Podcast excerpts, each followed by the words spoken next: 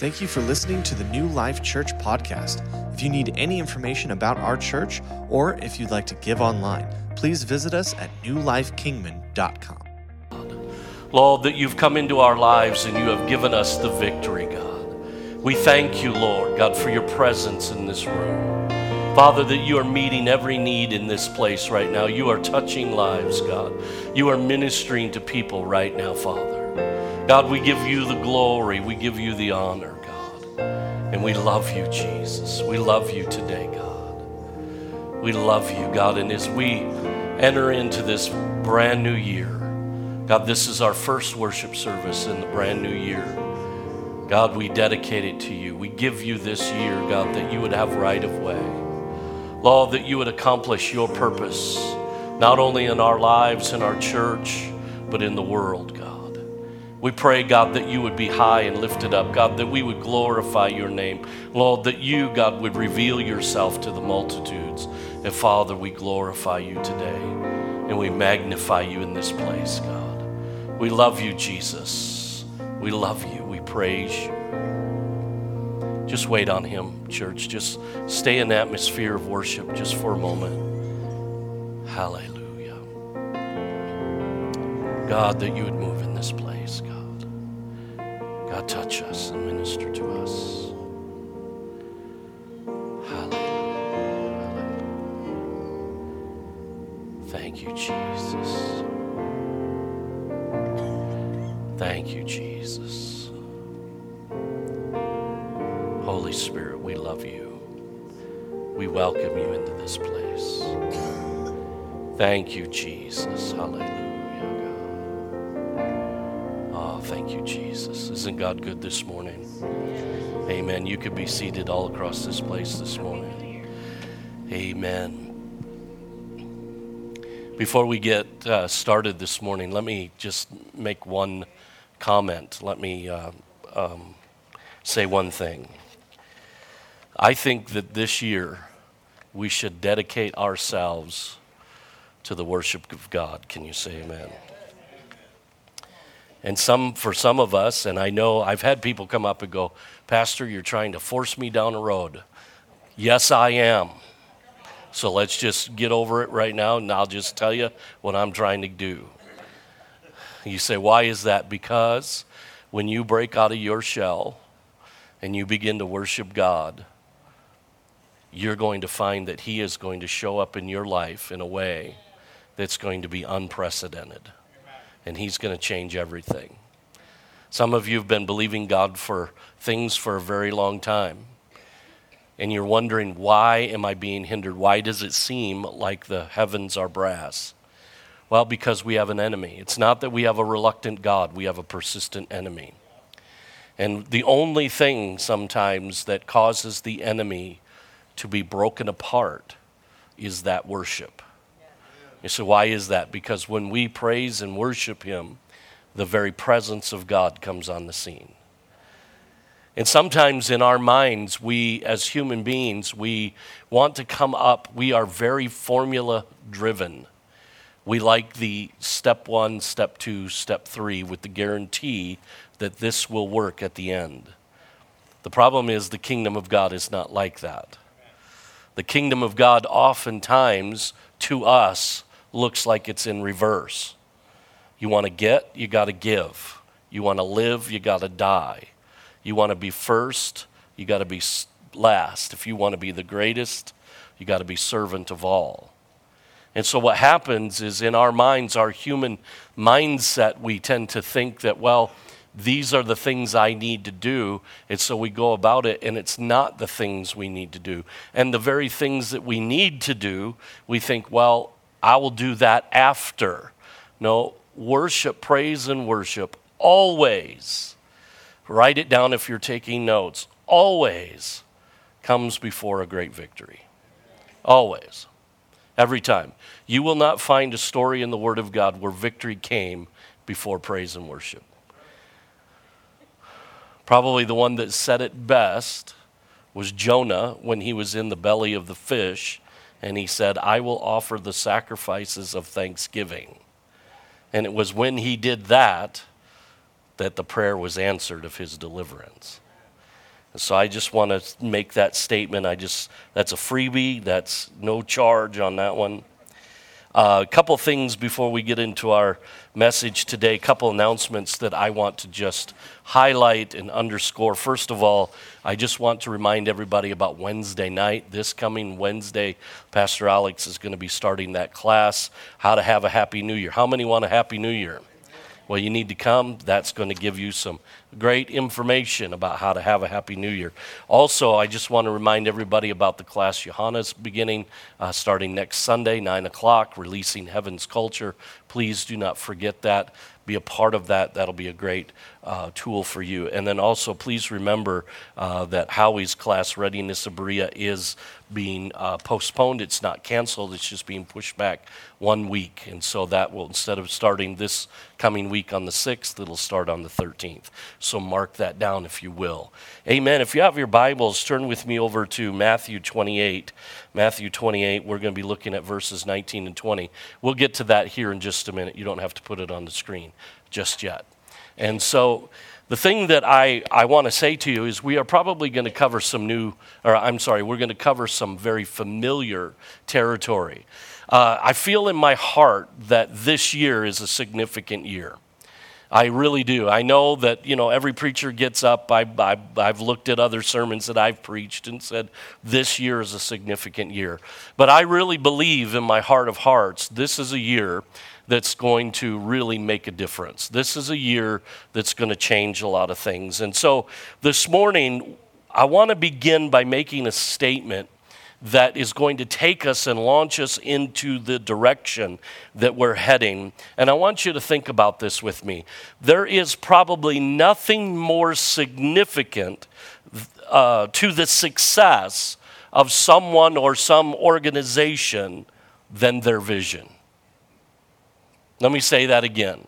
There's probably nothing more significant to the success of someone's life or to the goal of an organization than their vision.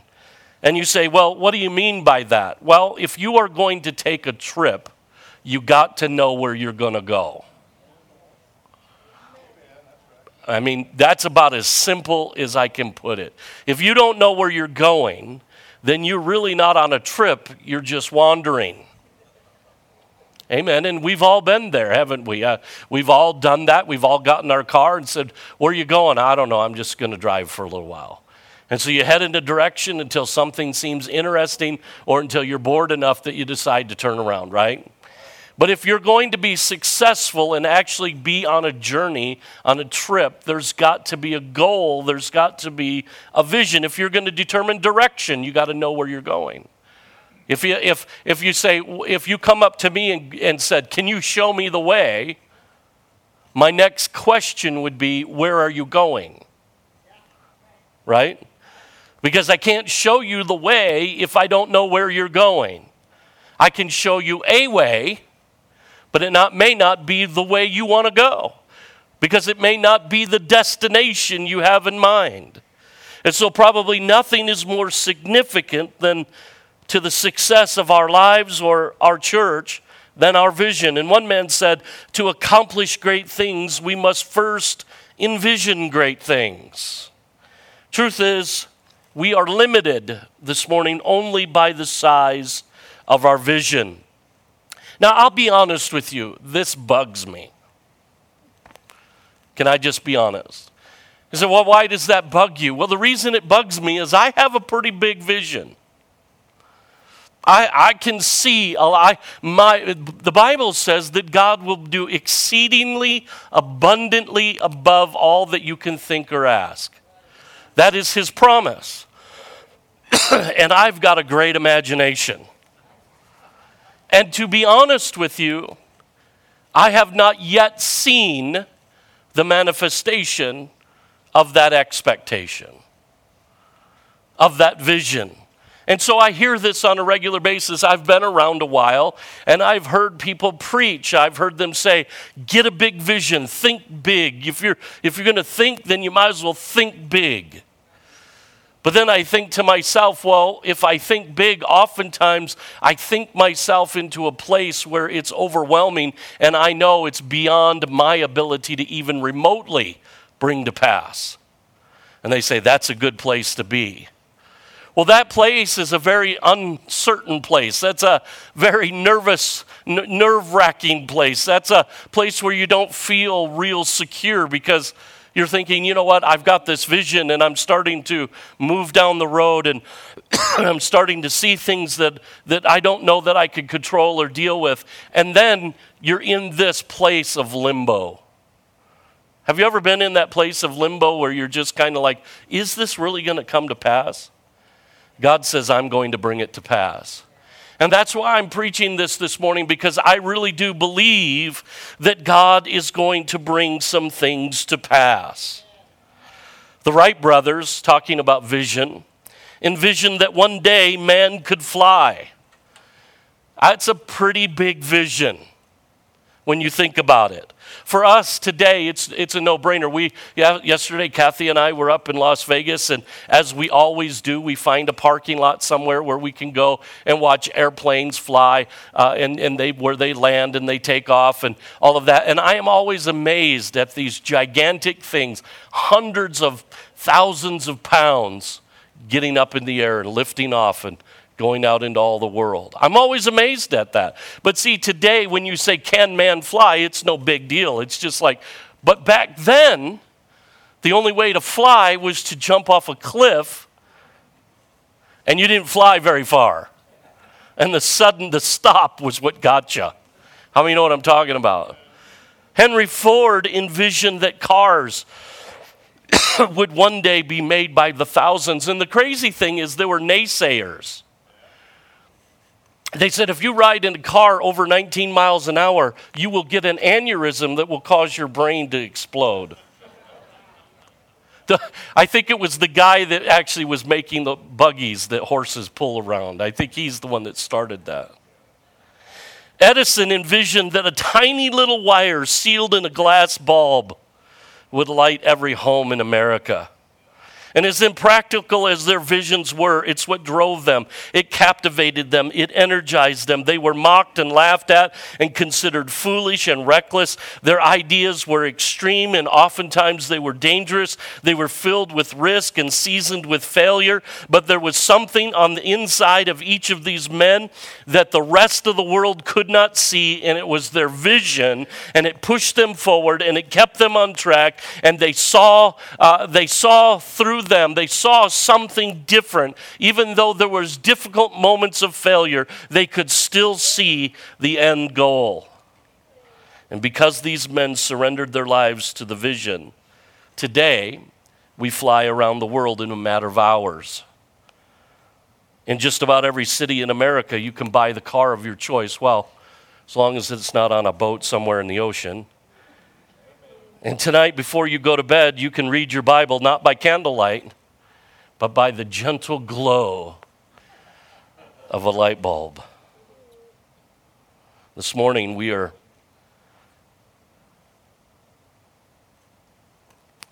sitting in a place where the vision of a man came to pass.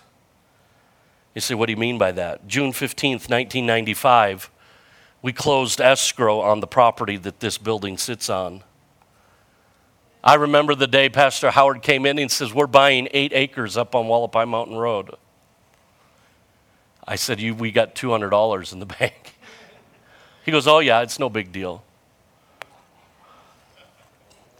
He says, he, he said, We need $10,000 by the end of the month for the down payment.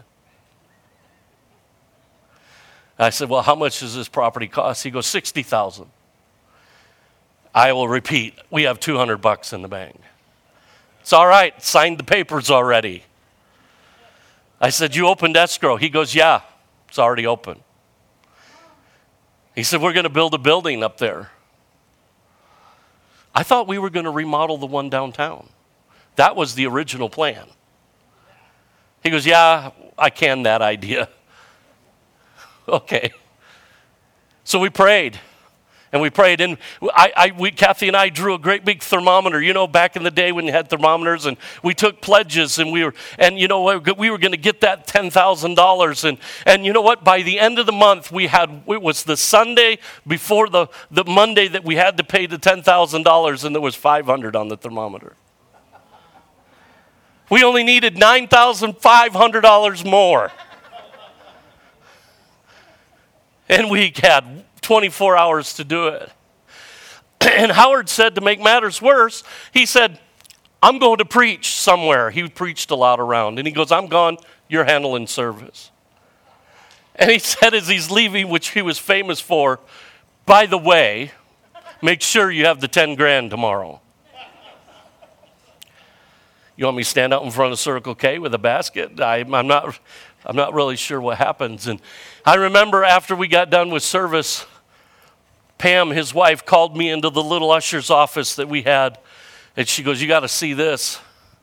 And she opened up an envelope, and there were somebody anonymously had given in cash 100 $100 bills. Just so I can do your, just so you don't got to get your calculator out. That's 10,000. We bought this property, and then we started with the building permit, and everybody said at the city, You can't build up there. Why? There's too much rock. It's all rock. the expense of getting through that rock is going to be so prohibitive you can't, you can't do it, you can't do it, you can't do it. Nobody's ever going to build up here. Have you looked around lately?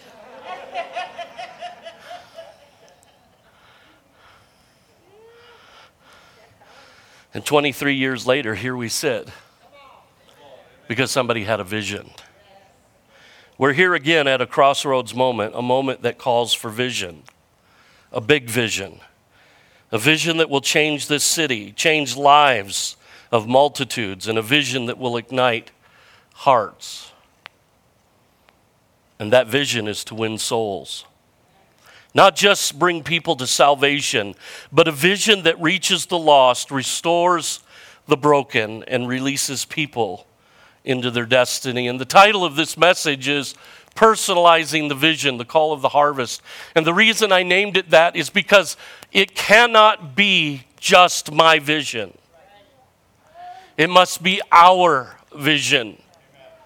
We must personalize this vision. And you say, why must I do that? Because not only will this be our vision, church, this is our call. This is what God has put upon us. Read our text, Matthew chapter 28, verses 19 and 20, very familiar portion of Scripture. Go th- therefore and make disciples of all nations baptizing them in the name of the Father, the Son, and the Holy Spirit, teaching them to observe all things that I have commanded you. And lo, I am with you always, even to the end of the age. Amen. This was the call that God put upon His church. This is the call that He has put upon you and I. And so, the vision and the theme of this year of 22 2022 is reach, restore, and release. Now, there's three words on the wall in the foyer that sum up our vision grace, hope, and transformation. And those words really are more than declaration, uh, decorations. Those words describe the heart of all that we do as a body of believers. What we do in this church, everything we do, is for one reason and one reason only. It's for the one who desperately needs a Savior, a healer, a deliverer. We do what we do for the one that is still lost, still in sin, and still broken. We do it so that they, like us, can come and receive grace, find hope, and experience transformation. We are a people that reaches the lost, restores the broken, and, re- and releases them into their destiny. If you get nothing else today, please get that. That is not my job, that is our calling. If you want to know what my job is according to Scripture, You can read it in Ephesians chapter 4. It says, He gave gifts to men, some apostles, some prophets, some evangelists, and pastors and teachers, for the equipping of the saints, for the work of the ministry.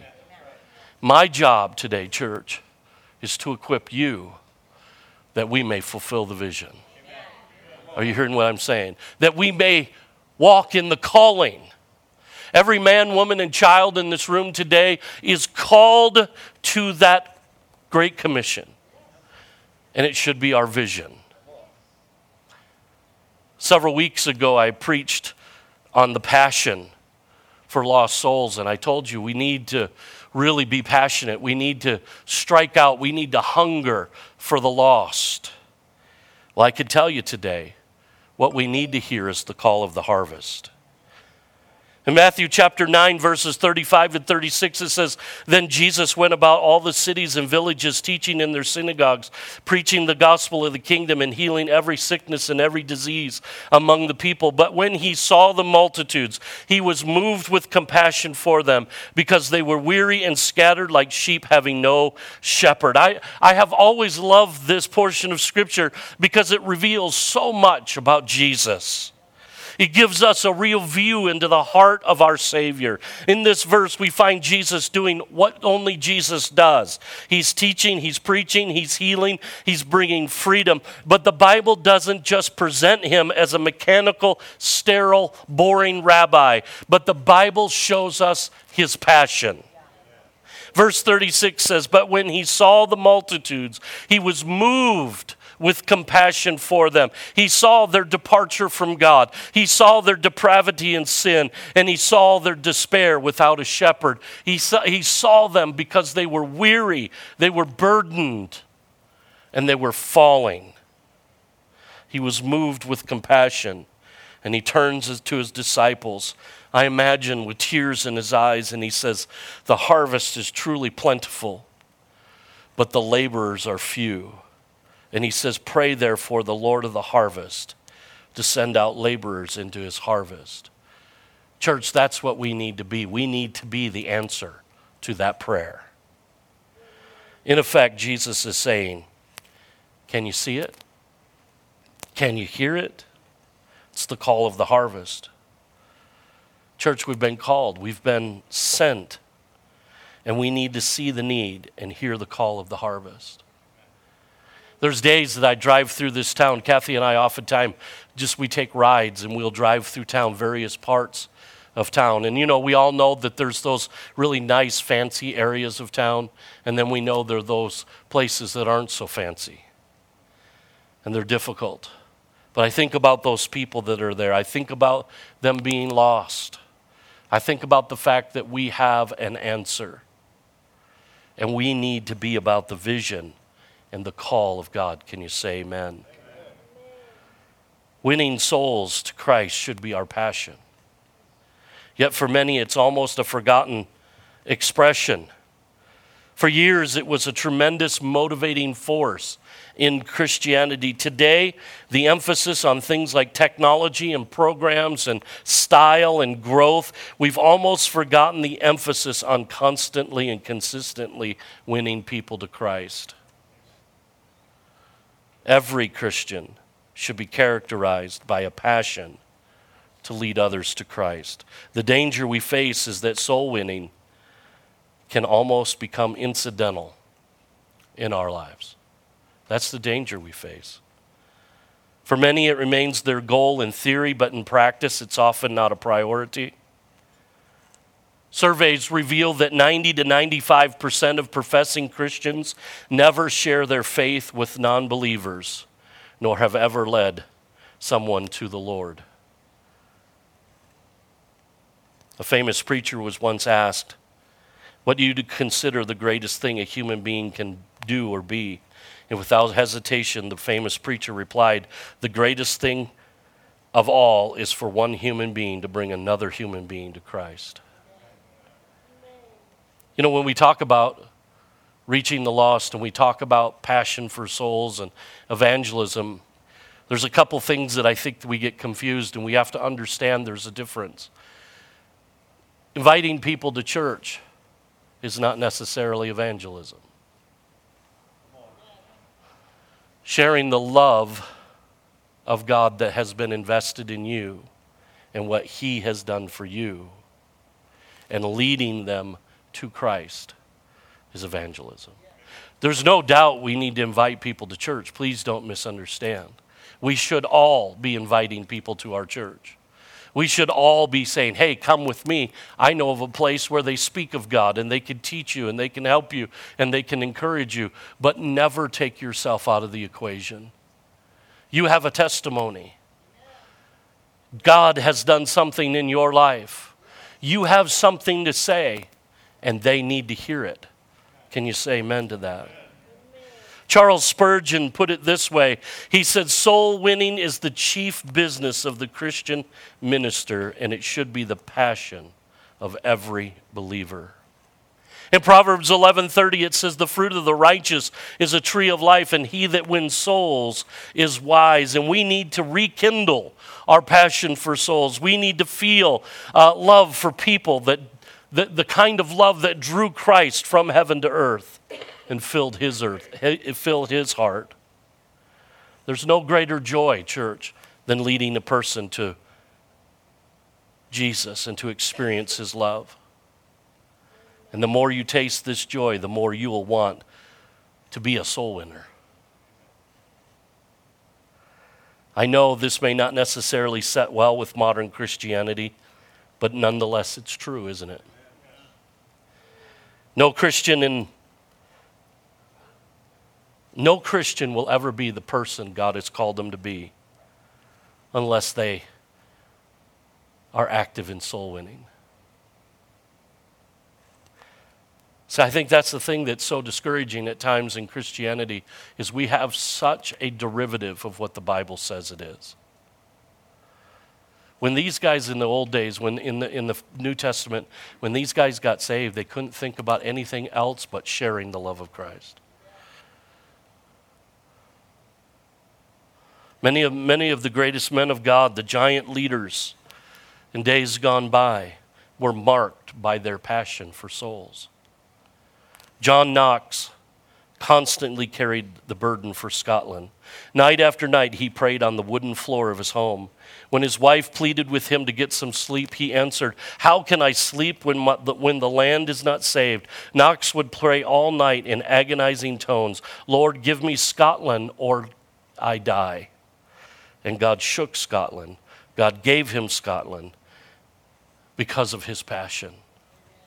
John Wesley exhorted his followers, Let us be of one business we live only for this to save our own souls and the souls of those who hear us. Give me 100 preachers who fear nothing but sin and desire nothing but God, and I care not a straw whether they be clergymen or laymen. Such alone will shake the gates of hell and set up the kingdom of heaven on earth. William Booth, the founder of Salvation Army, was asked by the King of England what the ruling force of his life was, and he replied, Sir, some men's passion is for gold, other men's passion is for fame, but my passion is for souls. Billy Graham said, My one purpose in life is to help people find a personal relationship with God, which I believe comes through knowing Christ. And countless millions have countless millions came to Christ through his ministry. Billy Graham was once offered, I think it was Exxon Mobil. I'm not sure, I could be wrong about it.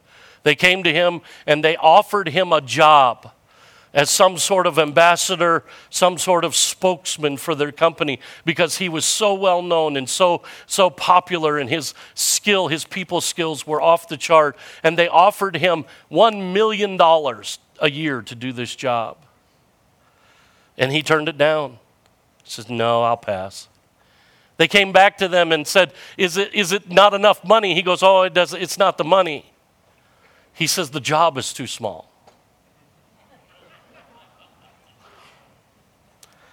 Paul the Apostle said this I've become all things to all men that I might uh, by all means save some. And Jesus said, For the Son of Man has come to save that which was lost. What if we had the same kind of passion to witness to our world about our encounter with Jesus? What kind of impact could we have on the world? Imagine. Not everyone is called to be a William Booth or a Billy Graham or Paul the Apostle, but everyone is called to bear fruit. Everyone is called to win souls. Your life may involve many things of great importance, but nothing this morning is as important as you sharing your life, your life in Christ, what Jesus has done with somebody who needs to hear it. As I bring this to a close this morning, I want you to just think about this for a moment. I want you to think about the power of a faithful witness. And I've done this before. This is not new information, but I feel like this needs to be said again, and we need to see it again. And I want to share a story with you that, like I said, I've shared many times before, but I think it has significant power. It's about a man that you may have never heard about before. But what he did ended up having more fruit than I can imagine anyone. His name was Edward Kimball. Mr. Kimball was a Sunday school teacher, a man of prayer, and a man with a passion for souls. His Sunday school class was often filled with rowdy boys in difficult cases, and there was one young man in the class that was exceptionally difficult. He would often frequently fall asleep during the service. He was hard to reach, and this young man seemed completely disinterested. Yet Mr. Kimball remained faithful to the word and continued to witness to him. On April 21st, 1885, Kimball visited the Holton shoe store and found a young man in the stock the found the young man that was in his Sunday school class in the stock room of the shoe store and spoke to him about the love of Christ. Shortly after, the disinterested, difficult young man received Jesus as his Savior and devoted his life to serve God. That young man was D.L. Moody. And Moody became the greatest evangelist of his time, and he touched two continents for God and untold thousands of people were saved. On June 17, 1873, Moody arrived in Liverpool, England for a series of crusades, and the meetings were very bad at first. Hardly anybody came. But then one day the dam burst and blessings began to flow. And Moody visited a, ba- a, Baptist pastor, a scholarly man that was very resistant to American preachers. But soon his staunch English pastor was transfixed and transformed by Moody's message, and his life was touched by the Holy Spirit through Moody's preaching. So much so that he came to the United States and brought revival with him. That man was the great theologian F.B. Meyer. Still to this day, his books are widely read. In fact, I've read several of them. Meyer was preaching in a, a chapel, at, a college at the chapel service, and his sermon was about surrender. And he says, "If you cannot tell, uh, if you cannot tell God you are willing to give Him everything, ask Him to make you willing to be willing." A struggling minister, discouraged and beat down, was in the audience that day, and he said to himself, He's talking to me. I've been, at, I've been ready to quit, give up, and to get out of ministry. And the man was touched by God, and God used him in a mighty way. That struggling minister was a man by the name of J. Wilbur Chapman. Chapman began to look for someone to help him in his evangelistic work, and he found a professional baseball player, a young man converted from a life of drunkenness in Chicago. His name was Billy Sunday. When Chapman got old, he turned the work of his ministry and equipment uh, over to Billy Sunday, and Billy Sunday became a world famous evangelist. He was in his day the Billy Graham of his day. And in 1924, Billy Sunday preached a citywide crusade in Charlotte, North Carolina. And out of the revival meeting, a group of men formed a prayer, prayer group that prayed for the world. And they prayed for Charlotte to have another great revival. As a result of that prayer meeting, God sent another evangelist named Mordecai, Mordecai Ham. And Ham went to Charlotte And in 1934, he held a crusade under a big tent where a young 15 year old Billy Graham got saved. See, we'll never know. We'll never know the fruit that we will bear. Only heaven will tell. You know, and I think about these stories because as we go back and we read the story, we go, oh, that's so wonderful. But I can only imagine the days when Mr. Kimball is doing his Sunday school class and he's got 10 boys, and really what he wants to do is knock them in the head with a board because they won't shut up. And he's thinking, what am I doing? I'm absolutely wasting my time. These guys don't care. How many times have I come into Jacob's Ladder and, and taught in Jacob's Ladder and thought, you know what, they're just marking time for a, for a court somewhere?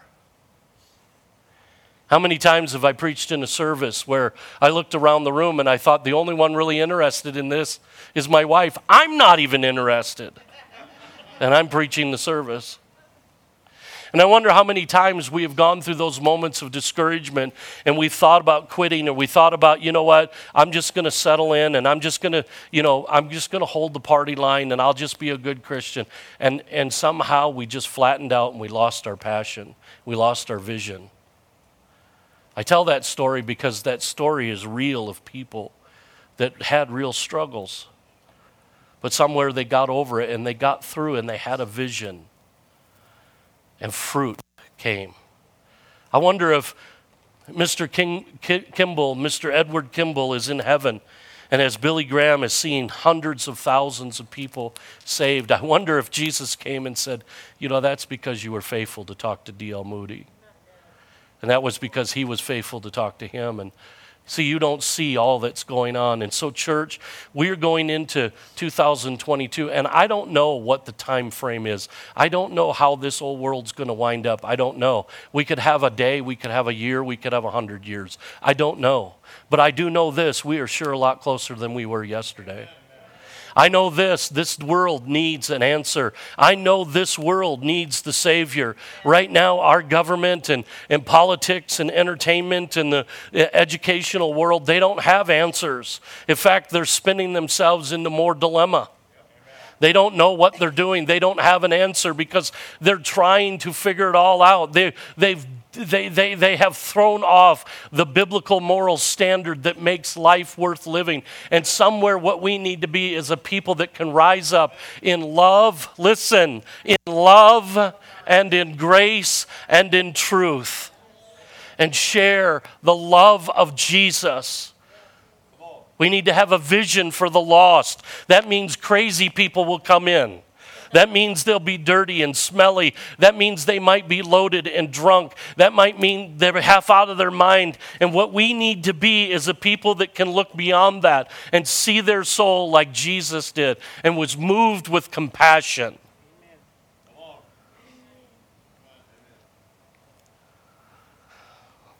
Many of you probably, as I look around the room, I know there's a few here that, that knew Pastor Howard.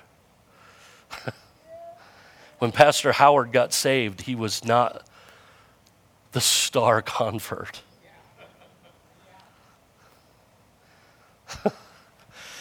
he came to church in bib overalls with no underwear on and a great big long beard and long hair, still smoking pot.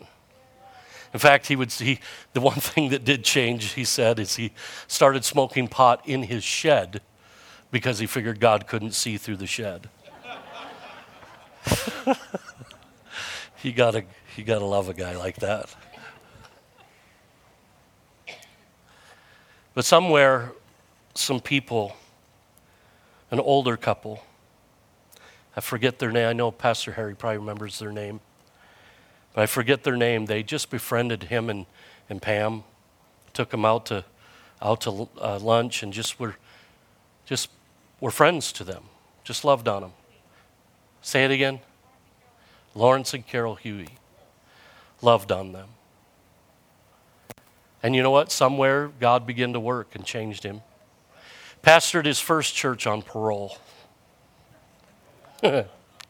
He said it was really hard when he was doing a men's Bible study and the parole officer knocked on the door and says, Time to do your UA. Had to stop Bible study.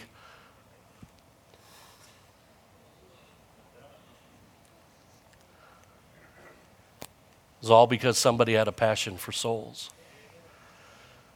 We need to have a passion for souls. Can you say amen? If Jason wants to come, he can this morning. Would you bow your heads with me just for a moment? Father, we thank you so much. I pray right now, God, that you would stir us. Father, I pray that you would just give us this passion. Father, it's not something that's contrived, it's not something that we can manufacture, Lord. It's not something that we can hype ourselves into. It really is something that you give as a gift. Father, I pray right now, stir every person in this room for souls. Help us to hear the call of the harvest. Help us to personalize the vision.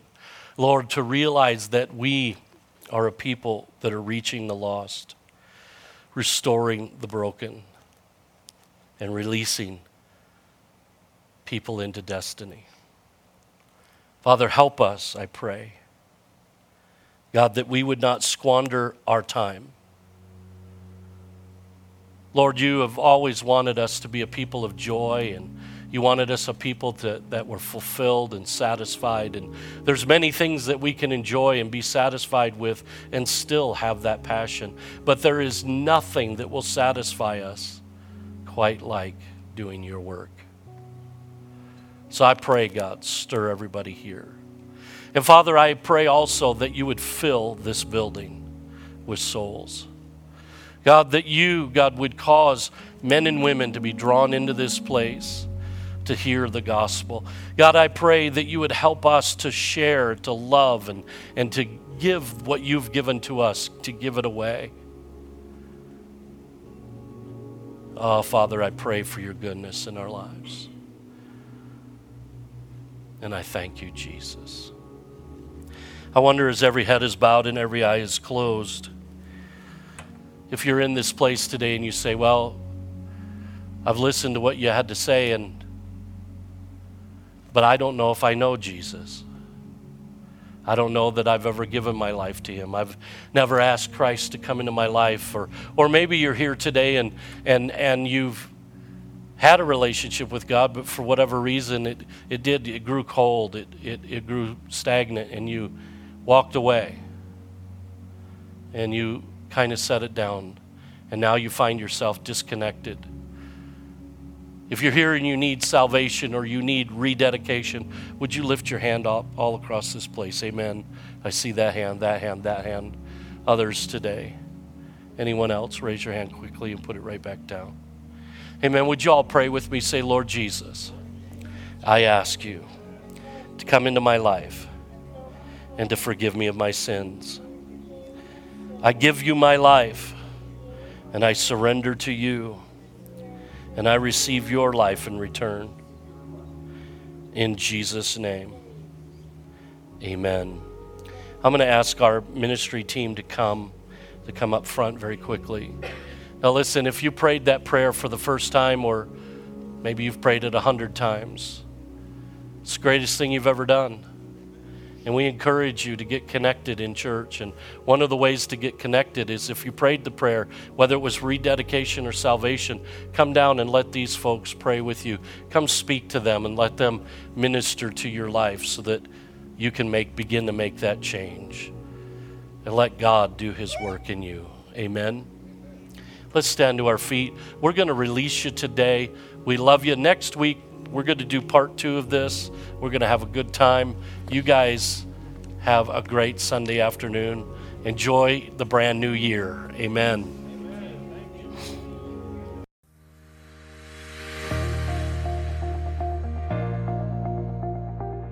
Thank you for listening to the New Life Kingman podcast. We can't wait to see you next week.